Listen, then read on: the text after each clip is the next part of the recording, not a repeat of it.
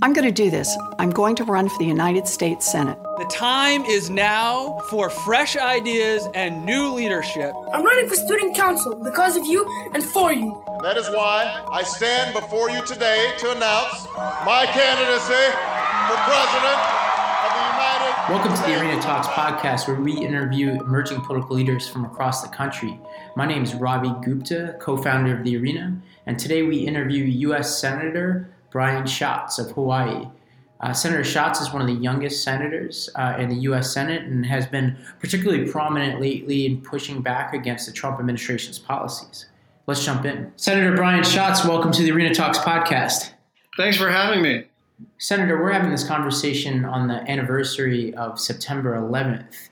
Uh, where were you on 9 11? I was in the state legislature in Hawaii at the time. We got the news. I think my mother called me, uh, obviously early in the morning when it was still dark, to tell me what was happening. And we flipped on the TV, and and um, so we were five thousand miles away.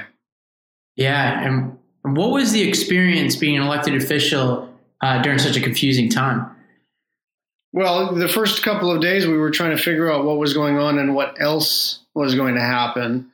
And, you know, interestingly, if you're an elected official with responsibility for state issues, you know, it was a different set of objectives because you had the federal legislature and executive branch and um, Homeland, well, not, not at that time the Homeland Security Department, but our Homeland Security agencies dealing with keeping everybody safe.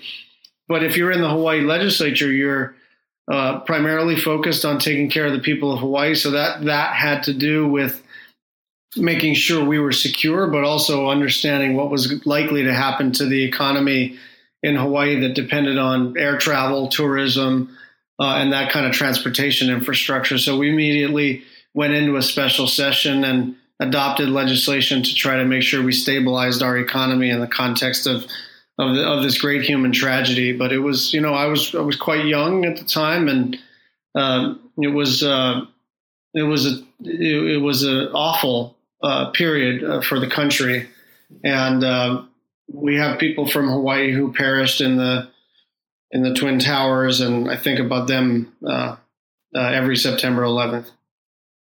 And you know, you mentioned that you were quite young back then. how old were you when you ran for office for the first time?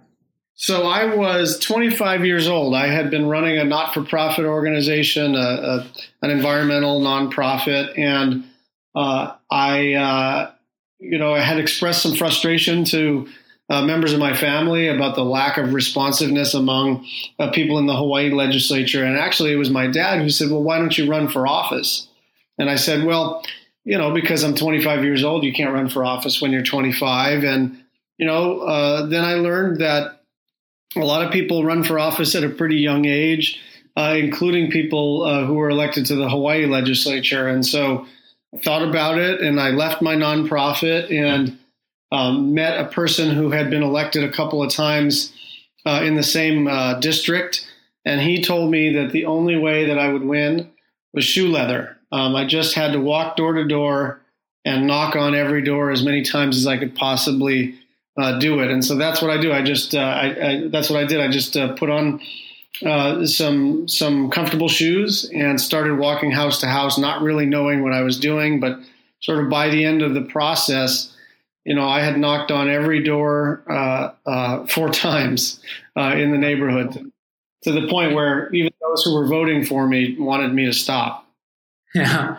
Now, given how young you were, did, were there a lot of people who tried to talk you out of running back then? Oh, sure. Uh, you know, I think, um, uh, and I, you know, I looked younger than I was, uh, and now that's a good thing for me. Now that I'm 44 and have a teenage son and all the rest of it, when people say you don't look like a senator, I take that as a compliment. But when you're 25 years old and you look, you know, 19 or 20, and you want to represent uh, a community in the state legislature, it's a it's quite a challenge. But you know, uh, part of what what I learned through that process is that um, being personally connected to your voters, understanding their needs, and showing the humility required um, to ask for the vote and to understand that, as an old friend of mine said, you know, people vote for you for their reasons, not yours. Um, so you may have, you know, four or five things that you think are a high priority, or four or five things that you think make you uh, more qualified than the next guy. But but the process of actually listening to voters um, causes you to recalibrate and become a better leader. And so, although obviously when you're running statewide, you you can't have that level of connectivity. You can't knock on every door. You know, whether you're doing it through town halls or nowadays through social media, um, I try to remember that um, polling can be important, media can be important, but the most important thing is to have an instinct for who your constituents are and what they prioritize. Senator, you uh, mentioned your father, and you know, in reading about your father, it seems like he was committed to social justice as well, and, and he called attention to the Tuskegee syphilis experiments. Tell us more about that. The Tuskegee experiments, very simply put, were, were conducted by the U.S. Public Health Service, and what they did was uh, they knew that penicillin uh, uh, cured syphilis. Um, but what they did was they conducted an experiment where they where they gave uh, a, a, group of African American men penicillin, and then gave another group of African American men uh, placebo, uh, in order to quote unquote observe the disease process. Uh, and they used these Americans, these humans, for their own scientific research, even though they could have cured their disease. Uh, my dad read about this uh, in a medical journal and was shockingly the only doctor at the time who went on the record uh, in opposition uh, to this. And you know, this wasn't 1940. This is 1969, I believe, was when the the um, uh, study was conducted. And you know, later uh, people found out more and more about it. Tom Harkin and others in the United States Senate ended up passing a statute that prohibited you know any federal agency, actually any uh, anyone who conducts research from from doing what they did, which is to withhold medicine that they know to be curative. Uh, and so that changed standards for medical research and humanity and ethics uh, in the medical uh, field. Uh, and what I um, took from that was not just his fundamental decency, which I knew about, but that I didn't even know he had done this until I was about, I don't know, 28, 29, 30. Um, he was being honored uh, by Mayo, the Mayo Clinic, and and I asked him why, and then he he was sort of forced to tell me the story.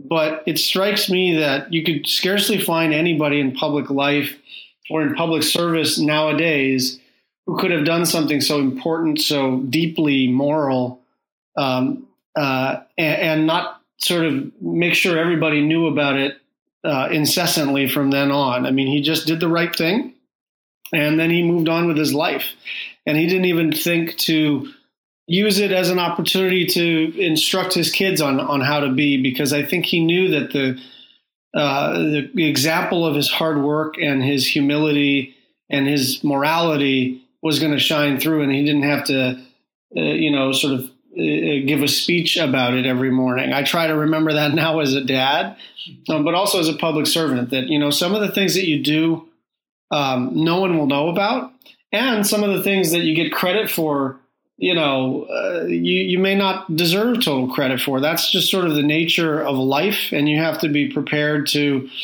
to to understand that the accounting that happens at the end of your life on whether or not you were a good public servant is a deeper accounting than how it gets characterized either by your voters or by the media or even by your family.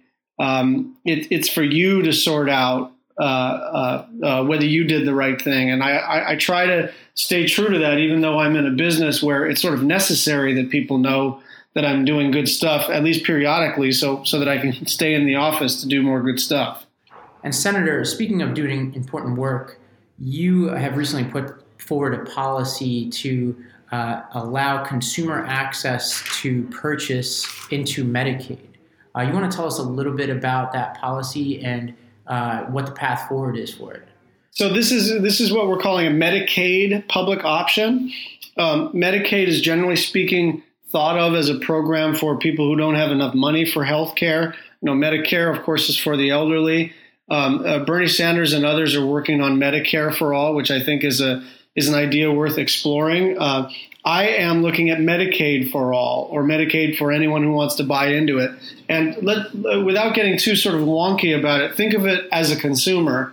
If you are an in, if you're on the individual market and you go onto the healthcare exchange, right now you can shop Kaiser, you can uh, shop, you know, Blue Cross Blue Shield. You've got a few other options depending on where you live. I want Medicaid to be one of those options on the exchange, and I want Medicaid to be eligible for the, the uh, premium tax credits that ACA provides and all of the protection, the consumer protections that exist under ACA. So, for instance, you can't pay more than 9.5% of your total household income for healthcare under ACA. That's just a cap. And that's a great consumer protection. Um, also, you have a bunch of things that are called essential health benefits that are required to be included in any health insurance plan. So it's stuff like pregnancy, hospitalization, mental health, all the kinds of things that you think would be mandatory in health insurance before ACA. People could offer you something that sounded like health insurance, but literally didn't cover things that mattered, like pregnancy, like hospitalization, like ambulance, uh, like uh, mental health. Um, uh, it was just absurd. So now we're saying there should be, not now, but under ACA, there are some minimum standards for these healthcare plans. I think Medicaid should compete with these private sector options. Um, I don't think that it should necessarily uh, uh, replace uh, the private insurance market, but I think what will happen is that the private insurance market will will be faced with some pretty stiff competition because Medicaid, people like Medicaid. Uh, it is an efficient program. The benefit package is pretty good.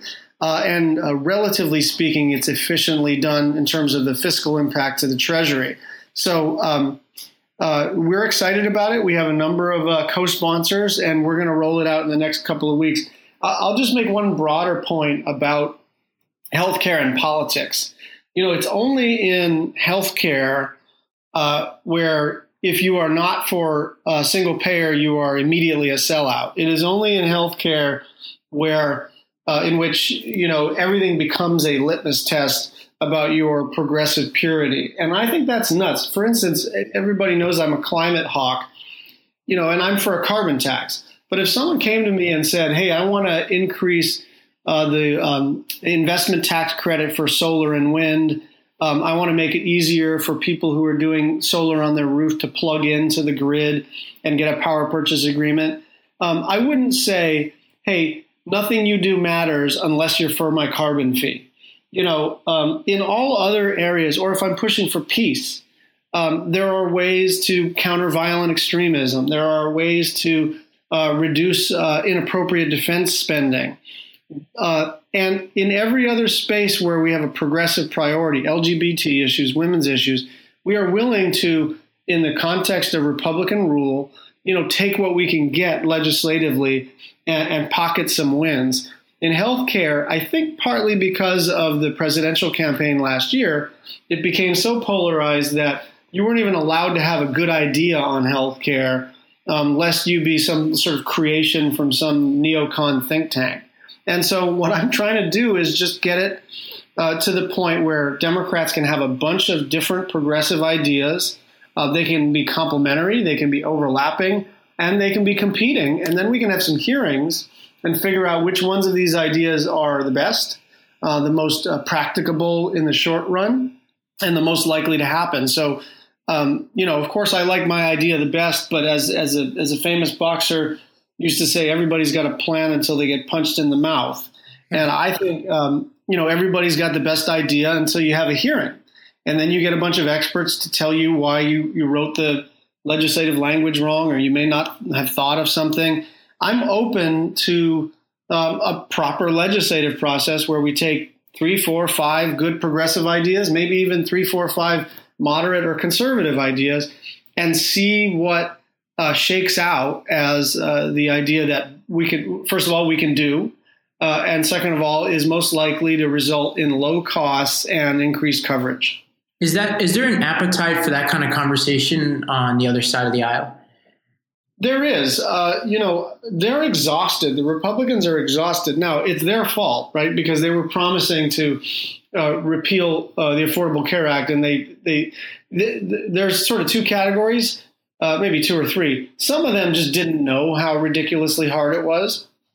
Um, some of them knew and didn't care, uh, uh, you know, and um, and some of them just got elected. But regardless, now they're stuck and they've got this untenable promise where they basically promised to do an abstract thing, which was repeal and replace Obamacare, and then suddenly people found out that that abstract thing was actually reducing Medicaid funding uh, and harming lots of the individuals that voted for them. So they're stuck and they're exhausted. Uh, they know that this sucked all the oxygen out of the air for any kind of adult conversation about how to improve healthcare, let alone you know the rest of the legislative agenda of the Republicans. So they're actually not all of them, but there are a bunch of them who are happy that there's now you know there are bipartisan working groups, um, there are hearings, there are adult conversations about healthcare. Um, how this shakes out in terms of all these Republicans who um, who say they you know they say they want to repeal and replace Obamacare, but they also say they like you know what everybody now knows is called the regular order. In other words, having hearings, doing this stuff in public, working on a bipartisan basis. I don't I can't predict the politics of this, but I will tell you that the appetite for doing real legislative work um, is higher than you know any of my five years in the Senate. And you know, you know, on the on the left and the center, people kind of breathe, breathe a sigh of relief when the past efforts to repeal Obamacare appeared to to fail. But it seems like the repeal is still alive. Uh, is that your sense? Uh, I think it's alive until the end of the month. The way the sort of uh, idiosyncratic uh, process in the Senate works is that they have this uh, this budget vehicle which expires on September 30th, and um, so they have uh, theoretical uh, opportunity to try to take one last swing at it. And I would say, you know, nothing is impossible with this Congress and these Republicans. My instinct, however, is that the president himself wants to move on from this conversation. He never much cared uh, about what happened with health care. Uh, he just used it as a device to to to get votes, and he really wants to do tax cuts for the wealthy. That's and so does Paul Ryan. So my instinct is that there's there's some risk here on ACA. There's more risk that they're going to use this budget reconciliation vehicle to try to jam a tax cut through in the next uh, three weeks. And do you believe that's going to be successful? No, but um, I have gotten out of the prediction game mm-hmm. uh, after 2016. I don't think they will succeed. I think uh, McConnell has very little appetite for doing uh, crazy things in the next three weeks. I think he's unhappy with the president, and um, and so you know one of the things I've been saying on Twitter is that we really do need a temporary uh, uh, coalition of the sane. We need some people who with whom we disagree on judges and climate and taxes and women's rights and LGBT rights, but at least believe in the rule of law and the operation of law and in regular order. And um, uh, what Mitch McConnell does, oftentimes, uh, I object to at the moral and ideological level. And I even think he breaks some norms, but I don't think he breaks laws. And I don't think he wants to break institutions. And so we may need to be aligned with him, not on questions of conscience, but on questions of there being separate, three separate and co equal branches of government, and there being a proper way to uh, to have those branches struggle against each other. Yeah, and so when you say, you know, that's interesting because the, you know, for those of us who've been watching McConnell, it's a little bit puzzling. You know, for us, you know, it, it we definitely don't see a lot of evidence of of uh, law breaking or intention to do so. But the the institutional question is tough because you know critics would say that he's been um, slowly uh, eroding the norms of the Senate. Uh, but you seem to be a little bit more optimistic, at least in this narrow question, um, with this unprecedentedly uh, unlawful president. Yeah, I mean, I think there are two ways, and I just just to be clear, I you know what what what they did with Gorsuch was and Merrick Garland was was an abomination, but nobody, I don't think anybody gets to call that illegal. Um, uh, what they did uh, was outside of the bounds and resulted in you know such a decision of consequence being taken away uh, from President Obama. So I don't want to excuse any of the things that Mitch McConnell has done uh, which I object to. It's just that in this particular instance, I think he's as fed up and maybe more uh, uh, uh, with with Donald Trump as as the rest of us, and maybe for his own institutional reasons, maybe even you know uh, from the standpoint of being a Republican leader, I think he may actually view this in the long run to be damaging the Republican Party's prospects for a generation, and I think that's the correct way to look at this. Um, so he may have his, just like I said, people vote for you for their reasons, not yours. Just because all of the reasons that he, that he is fed up with Trump are not the reasons that I am fed up with Trump doesn't matter because in this instance, we really do need the legislative branch and in some instances the judicial branch to stand up and to uh, assert that we are a country of laws, not of men. That the um, executive branch is, of course, of course, led by the president of the United States, but it is not the executive branch is not a person. The executive branch is a branch of government. And so, uh, no doubt the president has extraordinary power, but he is not a king. And um, I believe that over the next couple of months, we're going to see indications that the mouse that is the legislature is going to begin to roar. I'll just give you one little example. The um, the proposed budget cuts to the State Department um, are really reckless. Um, and um, and what happened was the subcommittee that funds the State Department on a bipartisan basis uh, didn't just fully fund the State Department and reject Rex Tillerson and Mick, uh, uh, proposal to eviscerate it, but we actually wrote legislative language on a bipartisan basis that you know criticizes the president's uh, proposal, or I should say, worldview around retreating from American leadership, from essential American leadership. As Madeleine Albright uh, calls us, we are still the indispensable nation. And I was proud to be part of that subcommittee vote where we reasserted ourselves uh, and made sure that everybody understands um, that on a bipartisan basis, we still believe in the State Department. We still believe in projecting American non military power uh, and and projecting American values across the planet. So it's a little thing, but a lot of little things are adding up uh, to the point where uh, I am now confident that the legislative branch is um, is pushing back a bit. We're probably about ten percent uh, of the way there. We're really not doing enough, so I don't want to let my colleagues off the hook. But I think there is some reason to be hopeful that what is happening at the executive level is so egregious that even my adversaries in the legislative um, uh, arena basically agree with me um, that uh, what the executive branch is proposing just can't stand. And so, uh, Senator, uh, it's a busy day out there. It's it's 9/11. Uh, there's a constant stream of uh, issues that you have to deal with, and and you're also putting forward affirmative policy. So we want to let you get back out there. I just want to say thank you not only uh, as a citizen, but my sister uh, is one of your constituents, lives in Honolulu. So uh, shout out to her. But just thank you for joining us today and, and good luck out there and good luck with your Medicaid package. Thanks. Thanks, you guys. I appreciate what you do. Thank you.